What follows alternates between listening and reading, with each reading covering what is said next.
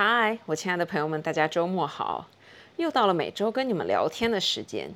我现在躺在自己的床上给你们录这一期播客。然后在此之前，我做了很多的家务。我这周一个人在家，然后就是整一周的时间。然后我刚才就是从烧菜、洗菜，然后整理房间、打扫卫生、整理衣服、收衣服，就是做了大大小小所有的家务，然后整理房间，把我整个房间现在收拾的真的就是干干净净。就我现在肉眼可见的所有地方真的就是干净整洁到我自己都没有办法相信，这就是我今天一个人非常认真的进行了几个小时的大扫除的一个结果。所以我现在可以非常心安理得，然后放松的惬意的躺在床上，开始跟你们分享今天这一期的内容。今天呢，现在是星期天的下午，然后我在这一周的时间里面，其实我一直在思考构思这一期要跟你们分享一些什么东西。然后呢，我决定还是今天跟你们分享一些生活小建议，让大家可以快乐开心起来的小灵感。在最近压力那么重，然后生活这么繁忙的过程中，你如果在生活中可以使用或者说是尝试我这一些小建议，希望呢你可以变得开心一点，远离焦虑，远离抑郁，好吗？每天一个快乐小技巧。好，那接下来呢，就让我们开始。第一个小建议就是写日记。写日记这件事情听起来真的非常的土，但是呢，我觉得相信我们所有人肯定都写过日记，以前小时候或者是读书的时候。那为什么现在我要建议大家写日记呢？是因为我最近发现我脑子里面会有很多的负面的情绪，然后这些东西呢，我不知道要怎么开口去跟人家讲出来，然后或者是通过一种什么样的方法去把它发泄出来、排泄出来。排泄这个词有点奇怪，就是发泄出来、排解出来。然后呢，我不想要把这些所有负面的东西去跟我的朋友讲，因为我觉得大家都很忙，大家工作一整天下来都很累，没有人有必要去听你说这些所有负面的东西。如果是一件负面但是很好笑的事情，我愿意去跟我的朋友分享，但是如果是单纯我自己纯负面的、非常消极的情绪，我就是不太想要去跟人家讲，因为我觉得跟人家讲的整个过程，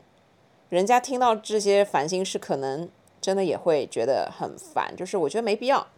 所以呢，我就想到了写日记这件事情。我很早之前是有一个写日记的习惯，就是我小时候，我现在甚至还能找到我小学初中的日记本，然后我之前有去翻过。我以前小时候写的日记真的是非常无聊，就是像报流水账一样，今天起来干了些什么，做了一会儿作业，反正就是特别无聊。就是小时候的日记，就是因为小时候没有烦恼，所以你的日记里面就是记一些流水账，你今天在干嘛，明天在干嘛。然后我当时还找到了我有一段时间，好像是小学刚毕业快要念初中的那段时间，我居然还跟我以前的一些同学有通信的这个习惯。然后通信这件事情呢，它也是一个书面的表达，当时还是贴邮票把这个整封信寄出去的，然后每周都很期待人家的回信。然后我那段时间有流行过一个东西叫做笔友，你们知道吗？我真的，我以前非常老土的给自己取的笔名叫做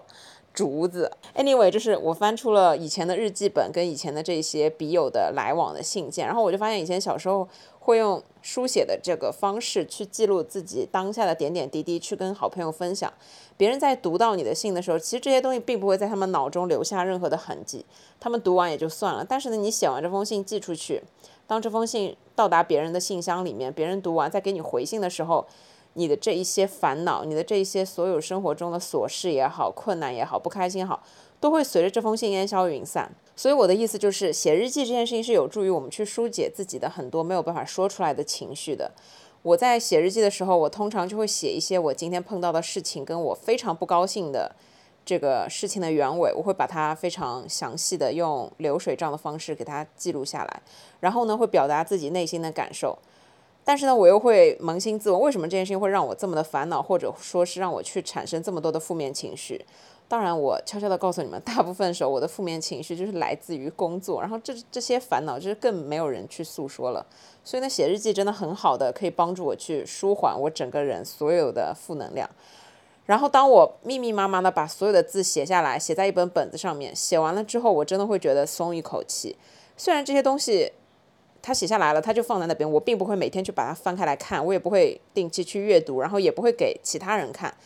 但是呢，就是这本本子它可以承担负担我所有的这些消极的负面的能量，就是收集在这个本子里面，你就会觉得自己把所有的负面情绪倾倒到了这样的一个垃圾桶的本子的这样一个东西里面，然后你就会觉得自己一身轻松。而且这本本子它不会给任何人带来负担，好吗？你如果去跟朋友讲，朋友可能会觉得你烦，然后因此还可能去跟其他人讲你为什么要跟他倒垃圾之类的，就会有产生这些人际关系中间的种种的这些小问题。但是相比起人来说，一个本子它真的安全很多，你把东西写进去，你只要把它放起来，它不会对任何的事情产生任何的不好的影响。在客观的大部分正常情况下，这本本子是不会给第二个人看到的，所以就是这件事情是相对于来说成本很低，并且是非常安全的。而且最关键的一点，它可以非常高效的去让你排解掉你所有的压力，顺便你还可以练练字。你们懂我意思吗？我已经很久没有写字了，我甚至很多字我都不知道该怎么写，但是当我拿起笔开始写字的时候，那个感觉就又回上来，就你会回到一种非常原始的有安全感的这样一种状态。然后我会放着一点小音乐，然后去记录一下我当天的不开心的这些事情。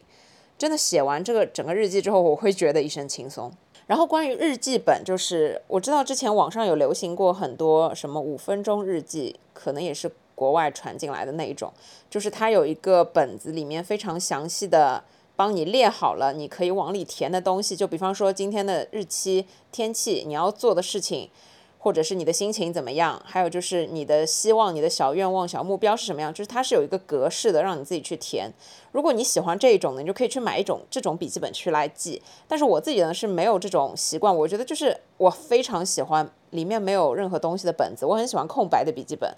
就我以前念书的时候，我记笔记的时候就是会乱记，就是发散性的思维，所以我不喜欢有线条有格子的这种笔记本，我就是喜欢那种非常空白的，什么东西都没有，我可以完全自己发挥的本子。所以我现在还是有一堆这样的本子，所以呢我比较习惯在这样的本子上面去写东西。不管怎么样，你只要把你的心情，把你脑子里面想的这些东西，开心的也好，不开心的也好，当然大部分的时候是不开心的，把这些东西全部都写下来，不管怎么样把它整理出来，随便你怎么写，可以有逻辑，也可以完全没有逻辑，反正这就是你的自己的一个非常隐私的日记，你想怎么写都可以，但是疏解出来你的情绪是最重要的。写完之后，你就会发现，真的，你好像这些情绪找到了一个出口，就是你把它们像倒垃圾一样倒掉了，你就会有这样一身轻松的感觉。第二个生活小建议，适当的去挑选几个你自己会喜欢的氛围灯，把它摆在卧室里或者是客厅里面，它会让你晚上的生活或者是阴天的生活变得有氛围，变得很温馨。氛围灯这件事情，一开始我也是上网冲浪的时候看到人家拍了很多好看的照片，然后我就觉得这个灯是可以用来拍照片，然后我买回来之后我发现它对于我的生活来说起着至关重要的作用，它简直已经成为了我的精神支柱。我不跟你们开玩笑，我一开始就买了2个氛围灯，一个是黄昏的颜色，还有一个呢是蓝色和橙色。这2个灯呢我都比较喜欢，我很喜欢这个颜色，所以我就买了2个。然后当时我买来的目的和初衷也就是为了拍视频和拍照片用。我觉得就是你拍任何的东西，它如果不好看，你打开这个灯，它突然就变得好看，突然就变得高级了，这是我非常喜欢的一件事情。但是后面呢，我发现上海有一段时间特别容易下雨，然后就是阴天，整天就是阴阴郁郁的，让你觉得没有任何的阳光，没有任何的太阳，然后你就会觉得很灰暗。然后我就养成了一个习惯，在阴天的时候打开日落灯，然后我就会觉得整个房间被我布置得非常温馨，整个房间的整个氛围就是让我非常的舒服，让我非常的可以平静下来，然后去耐心的做一些想要做的事情，而不是非常的沮丧，或者是觉得今天就是什么事情都不想做，很无聊，然后很丧的这样一种状态。然后我养成这个习惯之后，我发现我只要到了晚上，我就会习惯性的打开日落灯，让我的整个房间充满这个颜色，然后我就会觉得很舒服。我之前看过一篇文章，是说暖色调的这种光线会让人比较的放松下来，然后有安全感嘛。所以我觉得就是在晚上的这种时候，我卧室的灯因为是白色的，所以就是整个环境还是会让我觉得有点怎么讲，就是有点冷清，有点有压力。所以开了氛围灯之后，我就会觉得整个房间的调性直接就变得非常的温暖，然后让我自己感到非常的舒服。就像我每周跟你们录播客的时候，我一定要把自己的房间打扫干净，然后开启氛围灯，然后再开一个香薰加湿器，就把我床头的灯也要打开，然后就让我觉得非常的温暖，让我觉得在一个非常舒服，然后怎么讲，就是很 chill 然后又很松弛的一个环境下，然后慵懒的这种氛围，然后去做一件认真做的事情，这样我才可以有那个精神气儿，然后去跟你们认真的来聊天。我今年过生日的时候，有一个朋友从外地给我寄了一个礼物，然后呢我打开一看，它是一个灯，然后这个灯呢它是一个我觉得比较有金属质感的，然后又是一个比较有氛围的一个灯，它不会太亮，但是它就是又摩登又现代，但是又有氛围。然后这个灯我就很喜欢，我就把它放在我的床头，然后我每天晚上准备要休息之前，我都会开这个灯，我会把整个房间的灯都关掉，然后只开这个灯，然后去进行一些睡前的放松娱乐的休闲活动，这样就会让我整个人从一个非常疲惫或者是有压力焦躁的状态突然就变得很平静，然后就可以舒舒服服的睡觉。就我觉得灯这件事情真的很重要，你们知道吗？现在网上有很多很多各种各样的氛围灯，我真的非常建议像我们这种现代都市青年，就是在很忙碌的环境下，你一定要给自己整一个这样的氛围灯，去选一个你自己喜欢的，它有很多很多的颜色，然后也有很多很多的不一样的这种光线，就选一个你自己很喜欢的，然后晚上的时候呢你就开着这个灯，你相信我，它真的会让你整个生活中，就是因为有了这个灯的存在，让你的整个精神层面的状态有一些些许的调整，你就会觉得生活还是比较轻松快乐的。就是这种慵懒的状态是我们在忙碌了一整天之后真的非常需要的。所以这个生活小建议就是建议大家尝试性的去选一个自己喜欢的氛围灯，真的也没有很贵，就是这个钱还是值得的。当你在这个光线的照耀之下，当你在整个房间的这样的一种氛围之下，你真的会觉得整个人非常的放松。下一个生活小建议我觉得很重要，就是要学会接受生活中的小失败。这件事情是为什么呢？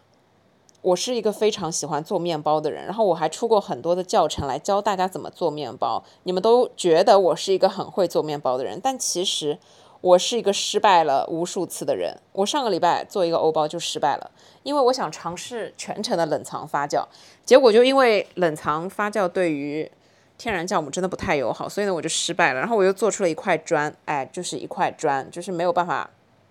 吃，真的就是没有办法吃，就它就是一块砖，非常典型的发酵不足。当然我做出这个失败的面包之后，我整个人的心情是非常沮丧和失望的。但是呢我转念一想，生活中你不可能所有的事情都是成功的，大部分的时候我们就是会做很多失败的事情，这就是为什么我们要一直不断的去学习，一直不断的去磨练自己的各个方面的技能，就是为了一次一次的进步，为了一次一次的成功。但是我们也不可能每一次都成功，因为如果你每一次都成功，你就不可能进步，成功会扼杀掉你很多好的一方面的勤奋啊、努力啊这一方面的东西，所以不可能100%成功。相反来说，在我们经历失败的时候，我们就要学会接受失败，我们要去找到失败的原因，攻克它，不断的学习，不断的重新尝试，这样我们才可以获得快乐。所以说接受生活中那些小的失败是一件很重要的事情。这些小的失败有可能是因为你今天做一道菜然后翻车了，有可能是因为你照着别人的一个食谱做了个面包但是失败了，也有可能是因为你看了一个视频想要学画那个妆，但是自己画出来就是不好看，失败了。它可能是方方面面各种各样的这样一类型的很小的失败，但是它确实会让你心情很沮丧，没错，因为失败就是会让人觉得对自己很没有信心，然后觉得自己很无能，就会让你有这样的感觉。但是呢，学会接受生活中的小失败这件事情意味着你不仅仅要面对这个失败，更重要的是你在经历了失败之后不要放弃，你要告诉自己再试一次，或许你就会成功。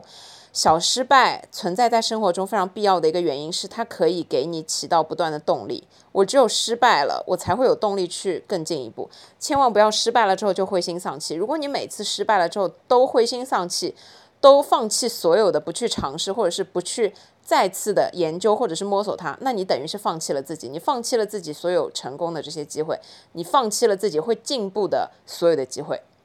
所以接受生活中的小失败是为了让自己变得更好。而且呢，在生活中接受这些小失败，你会发现其实还是挺开心的。为什么会挺开心的？是因为如果一件事情轻轻松松就让你成功了，那多无聊啊。有很多人完成了自己的目标之后，他们得到的就是空虚。如果你轻轻松松就可以完成一件事情，就可以成功一件事情，那么你就需要更大的挑战，你就需要迎来更大的难度，你才能获得更大的成功和更多的成就感。但如果你在小事情上面经常失败，那你只要付出多那么一点点的努力，多那么几次的尝试，你就可以获得成功。这不是对你生活来说是一件很开心的事情吗？所以你们懂我的重点吗？我的重点就是接受生活中的这些小失败，因为这些小失败不意味着你不行。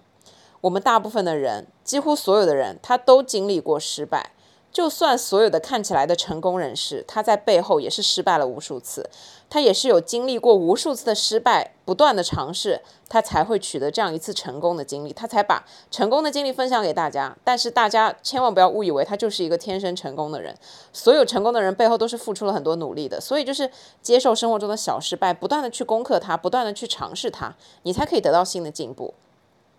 我当天做完这个失败的面包之后，我当时想的就是我居然还是一个自称美食博主的人，我居然都失败，居然都翻车，我又再次做出了一个像砖一样的面包。但是呢，我安慰自己的是，因为我最近真的实在是太忙了，我已经很久没有做面包了，那我的手肯定是没有之前那么的熟练。我那个时候一天就是一周之内连着撸好多次面包的时候，真的是非常的熟练，然后你的整个状态也是非常的好，经验也是非常的到位。但是我最近就是差不多已经有1个多月的时间没有做面包了，那我的整个其实天然酵母的活性也有所下降，然后时间也控制的不好，温度也控制的不好。那当然失败是一件非常正常的事情，所以呢我最后还是给自己加油鼓劲了。然后我今天又重新做一个面包，我觉得我今天可以定定心心的在家里面一整天做所有想做的事情和我计划好要做的事情，顺便呢再做一个面包。因为一方面是因为面包吃完了，另外一方面呢就是失败是成功之母，我吸取上一次的教训，我今天还是认真的在室温下进行发酵，再度去尝试，不要害怕失败。所以我当时就反应过来，就当时我有一个感悟，就是生活中充斥着无数的小失败，每一次的小失败它的目的不是让你灰心丧气，不是让你不开心，不是让你泄气，而是让你打起气来，鼓起勇气再次尝试，再次挑战，这样呢你最终都会收获成功的。所以接受生活中的小失败真的是一件很重要的事情，因为生活中很多琐事它其实不是你的人生成就或者是你的工作成就，它就是这样一些点点滴滴的很小很小的事情，会让你收获小小的挫折。所以不要被这些小挫折打败，而是要鼓起勇气。生活虐我千百遍，我待生活如初恋，好吗？所以接受生活中的小失败真的是一件很重要的事情。下一个小建议，可以尝试一些新的运动，新的娱乐活动。如果你跟我一样是一个喜欢健身的人，运动这件事情真的是五花八门，它有很多很多丰富的种类，大家可以去选择。这个小建议我想要跟大家说的是，当你处于一个经常性从事相同的或者说是差不多的一个运动类型已经趋于稳定的时候，那运动这件事给你自身而言带来的，它其实就是你的一个习惯，然后呢它会是你生活中不可分割出去的一个部分。但是呢它也不会给你带来什么惊喜，会给你带来惊喜的一定是新的东西。所以呢我非常建议大家去尝试一些新的运动，这个新的运动种类可以是你自己感兴趣的，或者是你喜欢的，或者说是你一直想尝试但是你不敢尝试的。但你要知道你在生活中已经一个非常稳定的状态，你只有去尝试新的东西，有新的挑战，你才会收获到快乐。我最近感受到的一个重点就是，我之前也是从跑步，然后到一直练无氧，然后呢也去跟朋友组团打过羽毛球啊这一些的，然后后面就开始练拳击。然后我发现拳击这项运动，我一开始真的不是很喜欢。我说白了，我一开始就是为了暴汗燃脂而过去的。然后后面正好是运气比较好，碰到了一个也是练拳击的朋友，他就是非常耐心仔细的教我，然后就让我觉得好像拳击它并不是一个单纯让你暴汗燃脂的一个项目，它是一个非常有技术含量的运动。就是我整个在学拳击的时候，我一开始非常懵懂的时候，所有的动作做的都不标准，后面当我学会标准的动作，然后我的发力就跟上来了，然后我会觉得自己在慢慢进步。一直到现在，我虽然还是一个非常菜鸟的人，但是我觉得拳击这件事情是可以让你一直不断去探索研究，并且让你自己感受到你自己在进步的一个非常综合的运动项目。这个时候我有了进步，我才会感受到快乐。所以尝试新的运动并不是说你要去一直更换你的运动种类，但是呢，你如果是在同一个运动项目里面一直不断的可以有进步的，可以让你自己有提升的，那么就是很好的一种状态。像我练无氧练了很长时间，我几乎就是练胸、练背、练肩背、练屁股，就是那么几个动作，我已经感受不到我在提升，感受不到我在进步了。然后我这周正好就是又是运气比较好，然后碰到了健身房跟我关系比较好的一个教练，然后呢他就带我练了一节课，然后我那一天真的就是又感受到了新的学习很多东西。就是我在运动的过程中，我可能更注重于发力，但是我很多的细节可能是我自己没有注意到的，然后跟别人一起练的时候，你就会发现他会跟你纠正很多的细节。那前提是这个人真的是一个充满着专业知识的人，就是如果大家没有这样的朋友，真的也可以请一下教练，因为这件事情真的是很值得的，就是大家一定要珍惜那个帮你抠细节的人，真的很重要。他帮我抠完细节之后，我发现天哪，原来我有这么多没有注意到的东西，那这整套的流程对我来说就是新的。当我在一直不断的坚持同样一个运动种类，或者是同一个运动动作的时候，我突然换了一个动作，换了一个器械，并且呢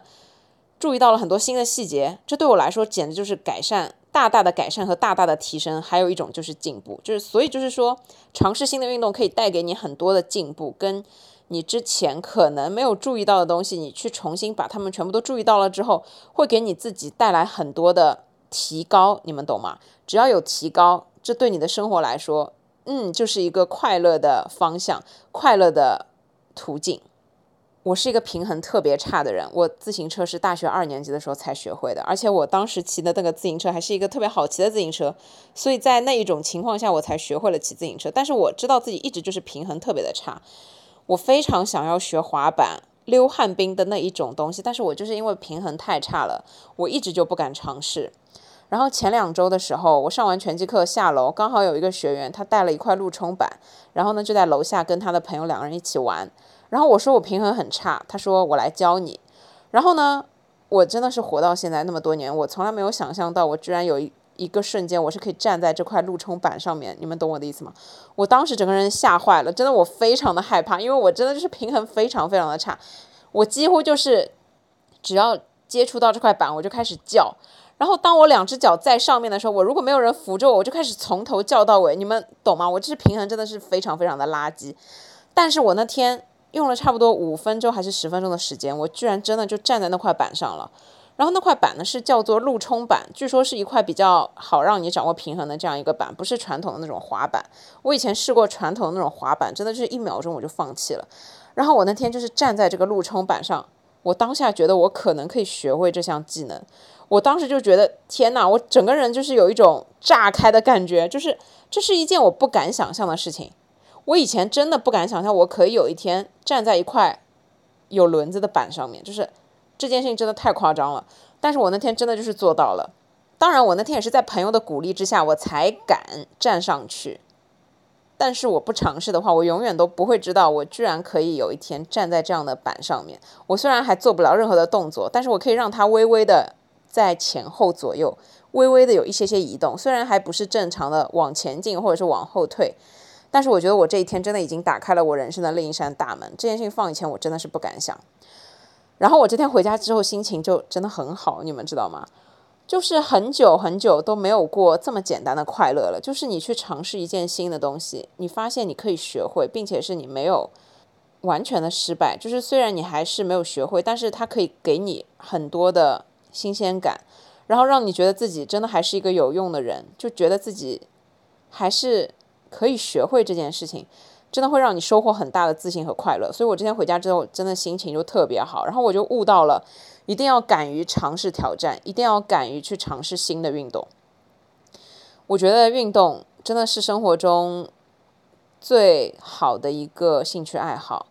真的是一个可以让你的生活里面不仅仅是提升你的身体素质和让你更加的健康，让你更加的快乐，它还可以是各种各样的花样。而且运动这件事情只要你想动，它其实根本和钱没有关系，所以就是我觉得尝试一下新的运动真的会让你非常的开心。当然如果你觉得我以上所说的所有东西你都不喜欢，或者是你都不感兴趣，你只想待在家里面用一块瑜伽垫给自己做一些视频跟练的话，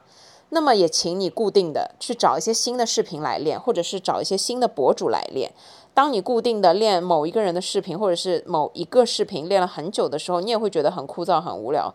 你不想要去换新的，是因为你懒。但是呢，一定要勇于去换新的视频来练，这样呢才会给你自己更多的提高，才可以让你真的是在一个进步的状态。所以不管怎么样，如果你是一个喜欢运动的人，你就可以去尝试一个新的运动，任何的都好。下一个小建议，想办法去认识一些和你同频的朋友。我其实是一个朋友很多的人，然后我在很长的一段时间里面，我都认为自己不需要交新的朋友了，我自己都觉得我现在所有的这些好朋友已经够我这一生了，就是我不需要再去有新的任何社交，再去有新的朋友的产生，我不需要，因为我觉得我现在这些朋友都够了。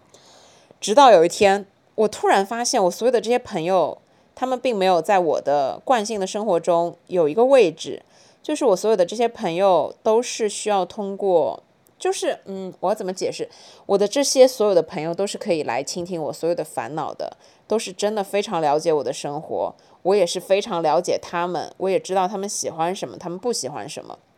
我们都非常清楚彼此的生活状态。但是有一点，我们没有出现在彼此的生活里面，我们要见面的话，只能通过非常繁忙的生活当中去约一个时间一起来吃饭，或者是一起来喝一杯咖啡，然后互相更新一下最近的各自的情况。但是出于某种原因呢，我们已经很久没有见面了，就是我跟所有的这些朋友真的都已经很久没有见面了。我最近一个见的还是上个月我过生日的时候见了一个好朋友，剩下的真的是很久没有见面了。因为我们的生活工作不在一个地方，然后我们的运动也不在一个地方，所以等于说我们的地理位置是隔得非常开，我们只有固定的约个时间出来才能碰到头的这种。但是呢，与此同时，我们又过着各自的生活，在各自的办公楼办公，然后去健身房健身，去拳馆打拳等等的这一系列。所以我突然就意识到，可能我会不会需要一些新的朋友，这些新的朋友是和我同频率的，我们可能是在同一个健身房健身，或者是我们经常会去同一家餐厅吃饭，或者说是我们在同一幢大楼办公，虽然是两个不一样的公司等等的，可能举例的这一些情况。然后呢，我跟你们讲一件很好笑的事情。去年我在做视频的时候，我有一天去健身房健身，健完身了之后呢，我就去楼下的法棍店吃东西。然后我在健身房健身的时候就注意到有一个高个子的女生，某种特别的原因，她就是吸引了我的目光。然后呢，我就看到了她，对她产生了印象。然后我就去楼下的法棍店点了一个喝的，然后点了一个三明治，我就坐那儿吃。然后我那天还在拍视频 vlog， 然后我吃到一遍，这个女生进来了，然后她点了一个跟我一模一样的东西，就刚好坐在我隔壁桌的这个位置。我当时真的有一个冲动要去跟她搭讪，但是我又觉得自己这个行为非常的变态，所以呢，我就阻止了自己内心的这个想法。但是我后来发现她跟我吃的东西一模一样的时候，我真的就忍不住了，我就偷拍了她一张照片，然后我就跟她说，好巧啊，我们吃的东西是一样的。但那个女生比较腼腆，所以我们当天没有产生任何的对话，她就是朝我微笑了一下。然后后面过了差不多半年到一年左右的时间吧，我们就间歇性的会在健身房遇到，但是每一次遇到的时候，我要么是已经离开了，要么是她刚来，就只能打个招呼，就是哎呀你好啊，好巧啊，然后就走了，就是也没有产生任何的对话，也没有任何交朋友的机会。然后我这个月其实健身卡快要到期了，我的健身卡大概还有一个月就要到期了。然后我那天在健身的时候，我居然脑中冒出了一个，如果我不在这里健身，我会有什么样的遗憾这个问号。然后我当下想的第一件事情就是我没有加到那个女生的微信。就是你们不要以为我是变态，我是一个直女好吗，我喜欢男人，但是就是我想说我居然遗漏了这样一个可能可以跟我成为好朋友的人。因为我觉得我们的对吃的东西的习惯是一样的，然后呢我们又是喜欢健身的，我觉得我们是一个同频率的人，我们是非常相似的人。然后我觉得我错失了这样的一个和他成为朋友的机会，我居然脑中冒出的第一个遗憾是这一个。因为我最近在纠结要不要续卡这件事情，然后这一周我去健身房锻炼的时候，当我快要练完，我突然又看到了这个女生，然后这个女生隔得很远，她就跟我打招呼。然后这一次我就拿起手机冲到他边上去，我说我要加你微信。我上去的第一句话就是你好，我要加你微信。然后我就跟他讲了一下原委，我们后来就约好说周末要一起去锻炼。然后我那几天就还蛮开心的，因为我觉得在健身房认识了一个新的朋友，而且我们周末要一起锻炼，就是会让我觉得我平时都是一个人去健身房，然后一个人生活，然后突然有一个跟我同频的人可以在我很喜欢的地方跟我去做一样我很喜欢的事情，这是一件让我很开心的事情。故事到这边呢还没有结束，然后就到了我们约好的那天，其实就是昨天。然后到了健身房，在更衣室的时候，突然他碰到了另外两个女生，然后他在跟他们打招呼，然后我就过去跟他们一起 social 了一下，然后大家问了一下今天要练什么，然后那两个姑娘就说今天练臀，然后就问了一句要不要跟我们一起练，然后我们两个人正好也是决定要练臀，我就说好。然后呢，我们四个人就组团到楼下一起去练臀。然后在整个过程中又来了一个姑娘，她也是这个健身房的常客，但是我不知道为什么我就从来没有遇到过她们，为什么我只遇到过就是那个高高的女生，剩下三个我从来都没有遇到过，就变成了五个人一起练。其中有一个姑娘呢，她是教练，我不知道她教什么，但她其实是个教练。然后呢，她就给我们固定好动作，但她自己那天来大姨妈，所以呢她是练肩背。然后她给我们四个人设定好动作之后，我们四个人就一起去练。简单来说呢，就是后来我们五个姐妹组成了一个练臀的团体，然后一起练了臀，练了差不多有1个半小时左右的时间。然后整个过程非常的欢乐，整个健身房就充斥着我们哈哈大笑和我们吵闹的声音，因为大部分的时间这个健身房真的就是很安静。然后就是我们四五个人因为一字排开，然后又很壮观，大家动作又都一样，然后呢又很欢乐，所以整个昨天整个运动下来，真的会让我觉得就是这是我在这个健身房办卡到目前为止最开心的一次锻炼。所以我想告诉你们，这整个故事的目的是我昨天认识了一堆和我同频的好朋友，然后让我觉得非常的高兴。如果你跟我一样在生活中是有这样一个固定的几个地方要去，可能是咖啡店，可能是超市，可能是健身房，可能是拳馆，可能是舞蹈教室等等等等的，什么都好，你可能真的或许可以在这里面交一些朋友，因为这些人跟你是同频的人，他会让你觉得你们互相的沟通成本非常低，重点就是你们的沟通成本很低。就像我跟这个高高的女生，我们昨天只是浅浅的聊了几句，但是我发现我们的爱好、生活状态、生活方式、生活理念真的都太一致了，然后就整个让我觉得相见恨晚。你们懂我的意思吗？大部分的时候我真的觉得我自己不需要朋友，我一个人可以过得很好，是因为我没有对比。当有一个跟我那么相似的朋友可以在我的生活里面，并且不需要自己或者说是对方都很有负担的情况下，我们就可以聚在一起，我们就可以约定在这个地方见面，然后一起健身，一起吃饭，一起聊天，然后完事之后各回各家。这件事情真的比你一个人在健身房要开心很多。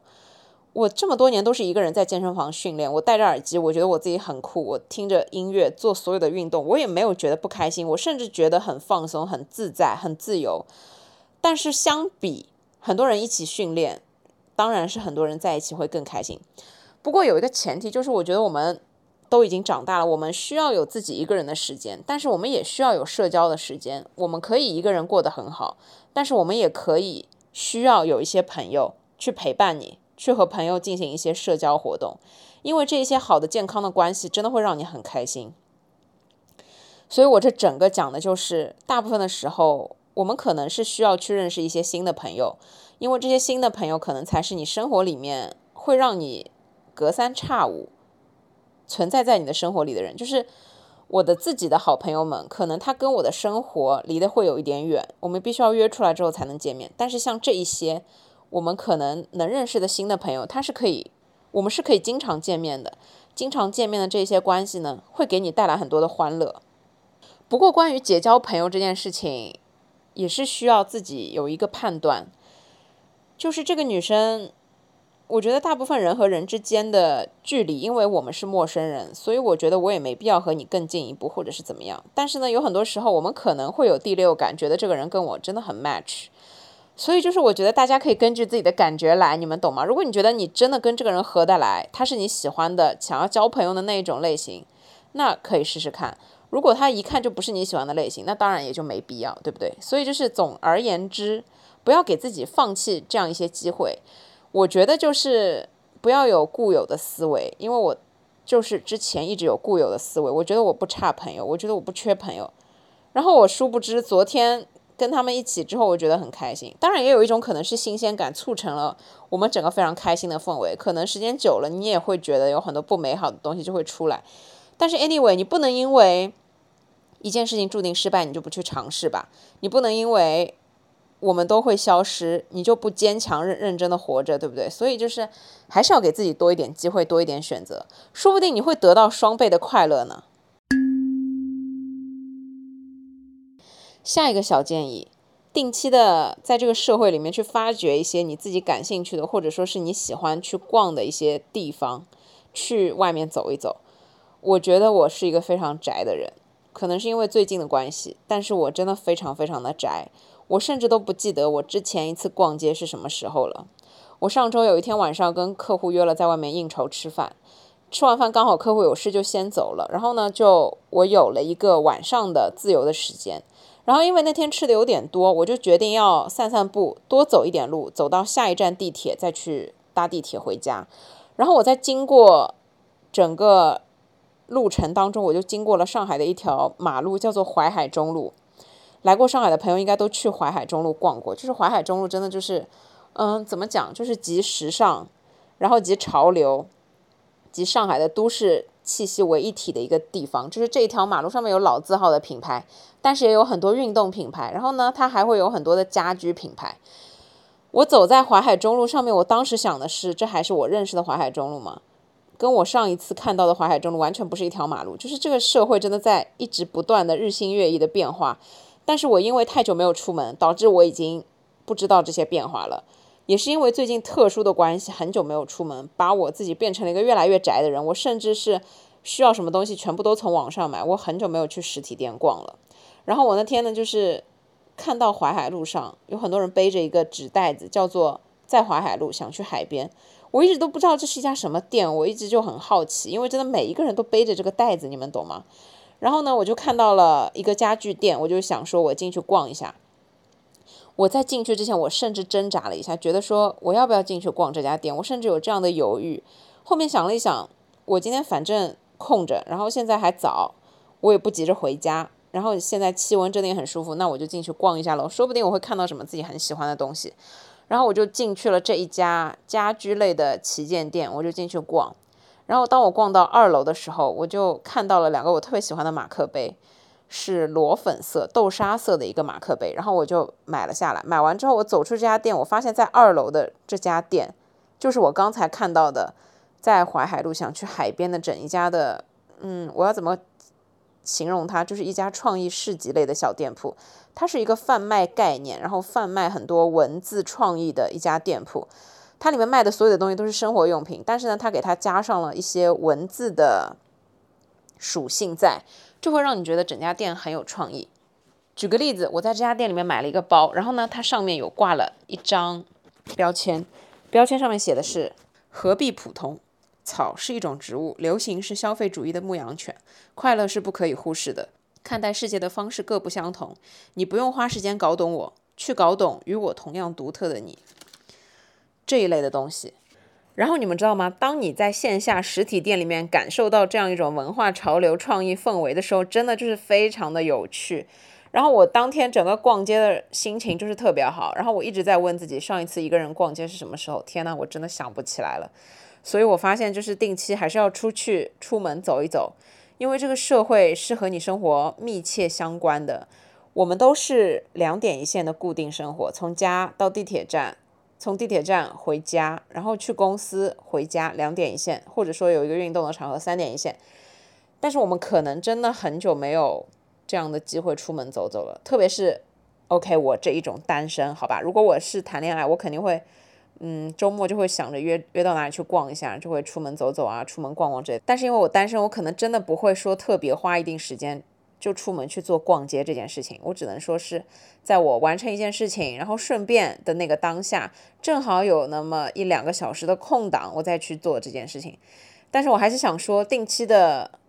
自己逛街其实也是挺开心的。重点就是你要跟这个社会保持一样的节奏，然后会让你觉得自己的生活还是有希望的，会让你觉得你生活在这个城市还是很开心的，会让你觉得我生活在这样的一个城市环境里面，我真的还是非常幸运的。所以就是定期的出门去感受一下外面的世界在发生一些什么，真的很重要。下一个小建议，制定周末计划和小目标。我们都知道生活里面制定计划和目标是一件很重要的事情。为什么我这里特指周末的计划呢？是因为我最近几周就是一直会把周末真的是当成一个黄金假期的一个存在。我会提前周三周四的时候，我可能就会开始计划我这周末的安排跟这周末我要干嘛。然后如果我跟朋友一起约好去健身，在这周六的下午，我从周四开始我的心情就会变得特别好。如果我在周四的时候就想好我今天这周末我一定要拍一个 vlog， 那这也是我自己的一个计划安排，我就会提前已经有一个非常充足的一个心情和一个状态去面对我的周末。如果你的周末非常的空闲，但是你又没有任何的安排和计划，这会是什么样的情况呢？就是你到了周末，你就是昏昏欲睡，没有任何的目标，然后你在此之前也没有任何的期待，当然也不可能有完成了目标之后的那种成就感。所以制定周末计划真的对提升整周的幸福感很重要。像我们上班族，周一到周五忙忙碌碌的5天工作日好不容易结束了，到了双休日一定要去做一些让自己开心的事情。你可以是去预约剪个新发型，或者说是去做个指甲，或者说是去按摩，或者说是去上一节私教课，所有的这些都是你的目标，所以这些都可以成为你自己的小安排。或者是你看菜谱 学上一道菜，从早上起床出门买菜开始，到你制作完这道菜拍一张照片发个朋友圈，然后自己去享受这一顿饭，所有的这些都可以成为你的周末的目标。但是千万不要浑浑噩噩的每一周都这样过去了。制定目标是生活中非常重要的一个环节。我在很忙的时候，我也会把当天要做的所有事情全部都写下来，然后呢在每一个事情完成了之后打上一个勾，这样我就会有满足的成就感。所以周末也是一样，对待周末的这样的黄金档期，建议大家也是给自己去定一些小目标，把自己的日程排的可以不要那么满，但是你不要那么紧凑，但是至少你是有1-2件事情要去完成要去做的，这样呢你在一整周里面就会很期待，然后期待呢你就会觉得很快乐，然后你也不会觉得周末的到来是一件很无聊的事情，你会非常期待周末的到来。当你周末来的时候，你认认真真的去旅行，去完成你这些小目标，你就会觉得我的周末非常的踏实，非常的充实。特别是当我就算在星期天的晚上，我回顾一下我这2天做的所有的事情，我会觉得我自己太忙碌了，我觉得我太充实了，我做了好多的事情，我会觉得我没有虚度这个双休日，我又可以打起精神来面对下一周崭新的工作日了。这是一个非常重要的事情。如果你的周末什么事情都不做，你当下就会觉得无聊，然后你回顾起来就会觉得很空虚，因为你这一周什么都没有完成，但是呢你明天又要上班了，你就会有一种莫名其妙的焦躁和不安。这真的就是我以前的状态。我有好多年的时间，我非常的讨厌星期天的晚上，就是因为隔天又要上班了，而我的周末又感觉是什么事情都没有完成，又觉得自己是一个废人，空虚的荒废了2天，就很不开心。后面呢我就把自己的双休日全部都填满，用所有的事情去填满，用任何我想要做的事情去填满，然后我现在的每一周末真的就是非常的充实和快乐。就像我现在此时此刻在录播客，我等一下呢就要剪我的视频，剪完视频我晚上就要剪我的播客，然后把它们上传完，我就又完成了一个非常充实的周末。你们懂吗？这种完成事情之后的成就感和满足感，没有任何东西可以替代。所以很重要的前提就是给你自己的周末设定小目标、小期待，然后小小的安排。下一个小建议，爱护自己，定期的给自己做一个全身的深层次的护理，这是非常重要的。作为女生来说，我其实是一个非常懒得护理自己的人，但是当我有兴趣的时候，我还是会偶尔的，可能1个月1次给自己做一次非常深层次的护理。深层次到什么程度呢？就是先运动出一身汗，然后呢我去洗澡，我洗澡的时候一定会用磨砂膏，用完磨砂膏之后呢洗头，洗头的时候不仅仅要用洗发水，还要用护发素，然后还要用发膜。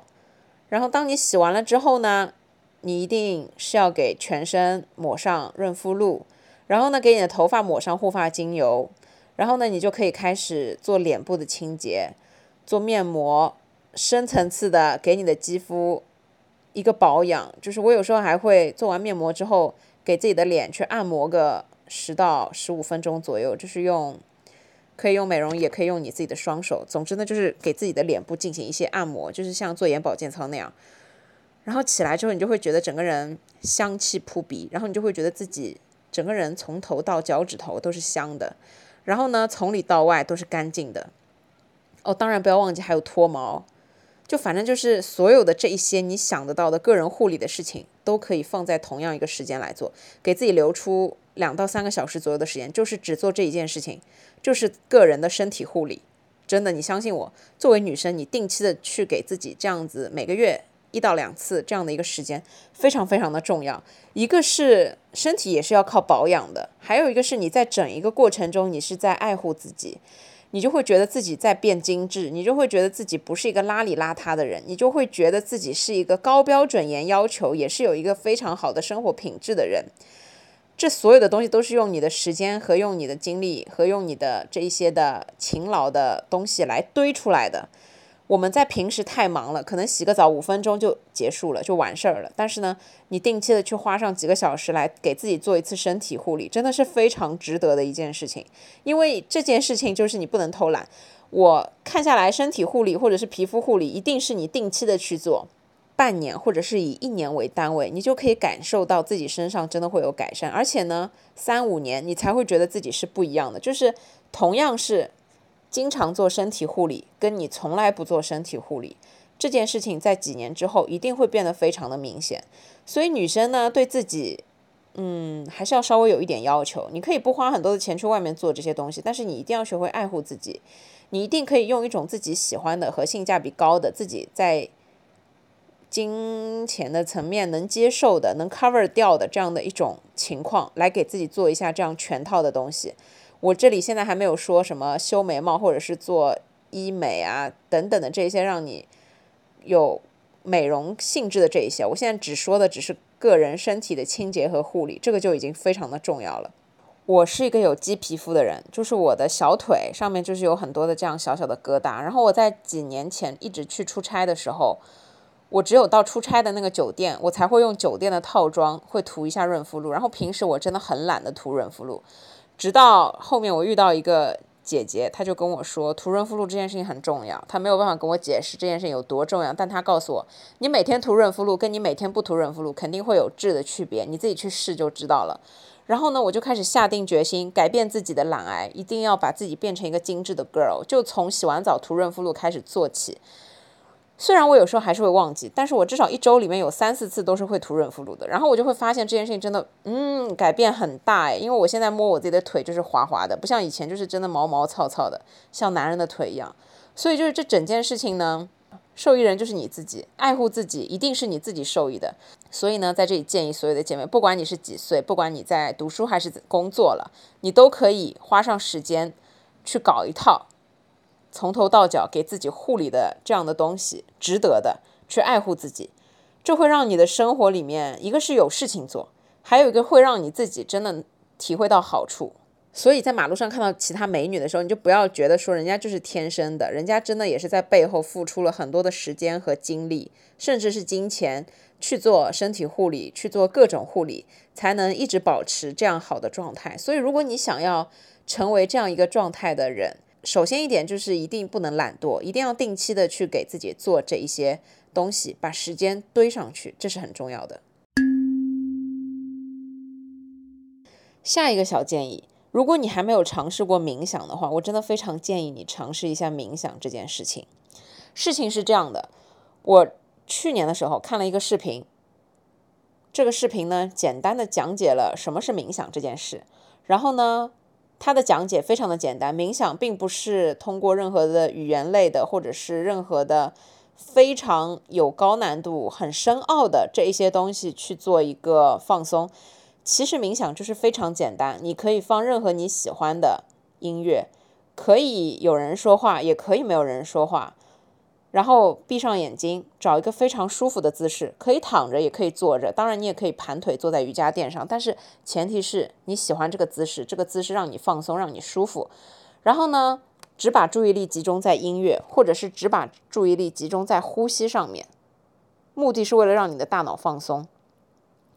然后我自己冥想的感觉就是我的脑子里面时时刻刻都在想着很多很多很多的东西，甚至我在晚上入睡之前，我脑子里面都还会盘算着我今天的工作，或者是我明天的安排，或者是我这周的计划。我的脑子里面就不可能有一个时间是完全没有任何东西的，就是俗称放空，就是在正常的工作中生活中是不可能有这样的一个放松的时间的。然后呢，我就尝试冥想，然后我当时就选了一个接近大自然的一个瑜伽的一个音乐，我给你们听一下，大概是这样的感觉。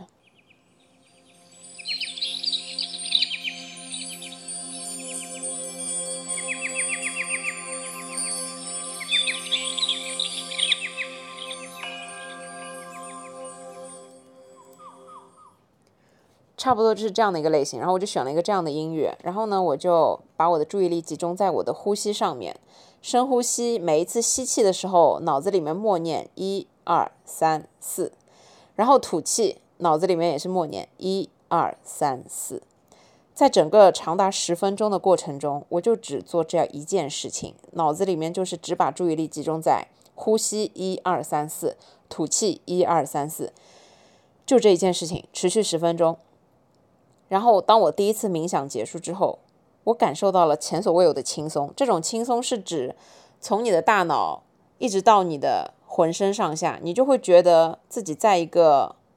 非常放松的状态，真的是一个非常放松的状态。我可以说是大部分的时候我们做的所有的事情它都是需要动脑子的，只要是需要动脑子的，它就不会让你有一个绝对的放松。就算是听歌，你也会无意当中去听它的歌词在讲一些什么东西，它的旋律是什么样子的。就算看一个视频，你也会看它视频里面到底在干嘛，这个东西对你有没有用等等的，你的大脑是无时无刻不在转动的。而冥想就是被动的让你的大脑集中注意力在你的呼吸上面，这样呢，你就可以理解为你的大脑其他的区域全部都在一个放松的状态，他们在一个正常呼吸，但是呢，脑子里面没有想任何其他的东西，你脑子里面想的就只有呼吸。当你把注意力集中在呼吸上面，其他的区域，其他的负责思维、负责思考、负责所有这些功能的大脑的区域，它就会在一个放空的层面。这样呢，就可以达到一个放空大脑的这样的一个理论。所以冥想这件事情的重点是让你的大脑彻底得到放松。这件事情对生活来讲，它会让你有真正的放松。所以如果你还没有尝试过冥想，或者是你之前听到过冥想，你不知道这是个什么东西，你听我讲完，这就是一件非常简单的事情，就是把注意力集中在1、2、3、4，深呼吸，1、2、3、4，深呼吸，就是这样一件非常简单的事情，你去试一下。选一个随便你喜欢的音乐，把你的眼睛闭起来，做深呼吸，你去试一下。如果你的注意力不够集中，你可以从3分钟开始，到5分钟，到后面10分钟。当然我最长也就只能冥想15分钟，超过15分钟我觉得就开始会有一点怎么说，我就没有办法集中注意力了。所以但是10到15分钟的冥想真的已经会对你的生活来说很有帮助，会对你整个放松大脑这件事情很有帮助了。所以呢，在这边建议大家，如果你是很繁忙的工作人，很繁忙的学习人，定期的让自己去冥想，放松一下大脑，对我们的生活真的会很有用。下一个小建议是我自己很喜欢做的一件事情，就是一边听着音乐一边散步。如果是早上起来可以直接去散步的话，那就更好了。当然我知道最近这个天气实在是太过于炎热了，我也没有办法在早上睁开眼睛就下楼去散步，实在是太热，然后太晒。所以呢，我大部分的时候会在吃好晚餐之后，戴着耳机出去走一走，去走一些没什么人，然后特别安静的路线。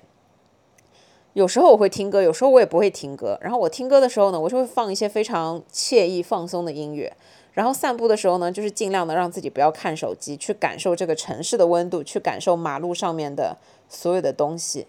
然后为什么散步是我觉得生活中一个很重要的建议，是因为我觉得我们都太忙了，我们忙到几乎白天睁着眼睛的时候，我们的眼睛都离不开手机屏幕。所以如果有这样一段时间可以让我看看这个城市，看看这个社会，然后听一点小音乐，放松的走走路，一方面呢是可以帮助我消化，散步是对人非常有益处的一件事情。另外一个呢是让我享受慢生活的节奏。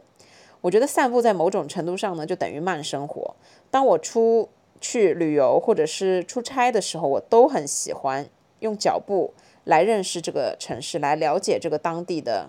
城市跟当地的生活。因为你只有散步，你才可以去体会那些生活中美好的所有的细节，所有的你经过的美丽的风景。开车的话就太快了，坐地铁的话你啥都看不见，但是散步它是用一种非常慢的方式在认识这个城市，在体会你生活所有的细节。所以散步就是体会慢生活。然后我觉得在快节奏的生活当中，给自己一点时间去散散步，你不仅仅是刷一个步数这样一件事，更重要的是放松自己，慢下来，给自己一个慢下来的时间。你就算只散个20分钟半个小时也好，你在这段时间里面慢下来，你会觉得好像你又积累了一些生活的勇气，跟你又积累了一些能量，你们懂我意思吗？特别是这整件事情让你觉得非常舒服的环境之下，当然如果你有一个特别适合散步的去处的话，这就更好了。因为像我家附近的话，要么太远，要走到黄浦江边上，就你可能还是 有距离个几公里，我就没有办法走那么远。但是呢，我就是会挑那些比较幽静的，没有什么人，然后像晚上其实气温也不会特别高，26、27度，那个温度还是比较舒服的。我就会去感受一下夜晚的温度，听听音乐，放松一下自己，感受一下慢生活，慢悠悠的散个步。真的就是这整个过程让我觉得非常的惬意和放松。还有就是在前一段时间，当大家还没有办法下楼的时候，我当时真的很想下楼散步。后面呢，当我们可以下楼的时候，我真的就是每天出门散步。我就算只在小区里面散步，但是当我慢悠悠的走，看到所有的这些绿化，感受到我们小区的整个氛围，然后一边听着音乐，这个当下真的是很放松的，然后会让我觉得我这一天又很有能量，懂吗？所以就是散步这件事情，我觉得大家可以去尝试一下，但是它是一个有前提的，就是选择一个比较环境好的，然后气温也比较舒服的，然后让你感受一下慢生活的节奏，会让你在非常忙碌的工作之外体会到生活的意义。因为生活就是由很多的无数的这些琐事堆起来的，如果这些琐事能让你快乐，那你的生活真的就是快乐的。好了，我亲爱的朋友们，以上呢就是我今天跟大家分享的10个生活的小建议。关于生活的小建议，我觉得我还是可以一直不断的想到一些，然后我就记录下来，然后呢就一起整理给你们，分享给你们。因为我觉得现在生活对我们每个人来说都非常非常的重要。我很喜欢生活，但是呢生活真的又很难，我们每天在做一样的事情，我们都面对着不一样的压力，我们都面对着怎么生活得更好这样的一些问题。但是大部分的时候，生活中的快乐是要自己去找的，而生活中大部分的快乐它其实也和金钱没有太大的关系，但是呢它会和你的精神世界有很大的关系。有很多时候精神世界决定了你所有的想做的事情和你不想做的事情。当我有动力的时候，我做什么事情都是开心的，但是当我今天万念俱灰，我做什么事情都是提不起劲来的。所以生活的奥义就是在于让自己提不起劲来的时候怎么变得有劲，让自己在灰暗的时候怎么找到光明。所以呢，我想通过以上的这10个小建议告诉大家，在生活中我们其实可以去做很多的事情来提升我们的生活气息，来让我们的生活变得快乐一点，让我们的生活变得更加的有希望，更加的好玩。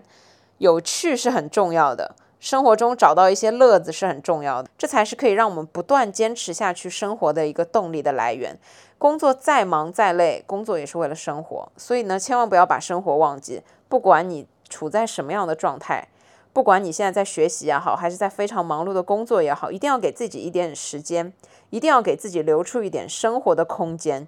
因为只有在你生活里面找到快乐的东西，它才会是你人生中源源不断给你提供快乐的一个源泉，也是可以支撑你往下走的一个动力。如果你的所有的成就感或者说是快乐都来自于工作，而没有半点生活的情趣或者说生活的乐趣的话，那我真的觉得很遗憾。因为我觉得生活不仅仅是解决温饱这一类的问题，生活更重要的是和你的精神世界挂钩，它也在某种程度上我觉得可以看得出来你的精神强健的和富足的一个程度。因为我觉得热爱生活的人，他一定是在各个方面都会有自己非常明确的目标的。但是如果你所有的时间精力都放在工作上，却没有任何的时间来生活的话，那我就会觉得这样的人生好像少了一点滋味。不管怎么样，我觉得最近这段时间生活还是非常重要的。虽然各行各业都受到了很大的影响，但是我觉得不要放弃对于生活的热情，这还是很重要的。越是在这样的情况之下，越是要让自己开心，只有自己开心了，我们的精神才会健康，只有精神健康了，我们的人才会健康。在很多的时候，精神的健康决定了很多事情，所以要做一个快乐的人，很重要的是在生活中可以找到这些让自己快乐的来源和让自己快乐开心的小小的事情和小小的动力。所以呢，希望今天这一期也对大家有用，希望这一期可以给你们一些大大小小的灵感，也希望大家可以在生活中去找一点让自己开心的事情。如果你在生活中有遇到让自己很开心的事情，也欢迎留言评论告诉我，好吗？那今天就是我想要跟大家分享的这些所有的东西，然后呢，也希望我们大家都可以迎来崭新的一周，活力满满的一周。不管你现在处在什么样的状态，我都祝你可以天天开心，一定要保持心情愉快。那以上呢，就是这期分享，希望你们喜欢，祝大家天天开心，祝你们有美好和通畅的一天。那我们就下个礼拜再见吧，拜拜，爱你们。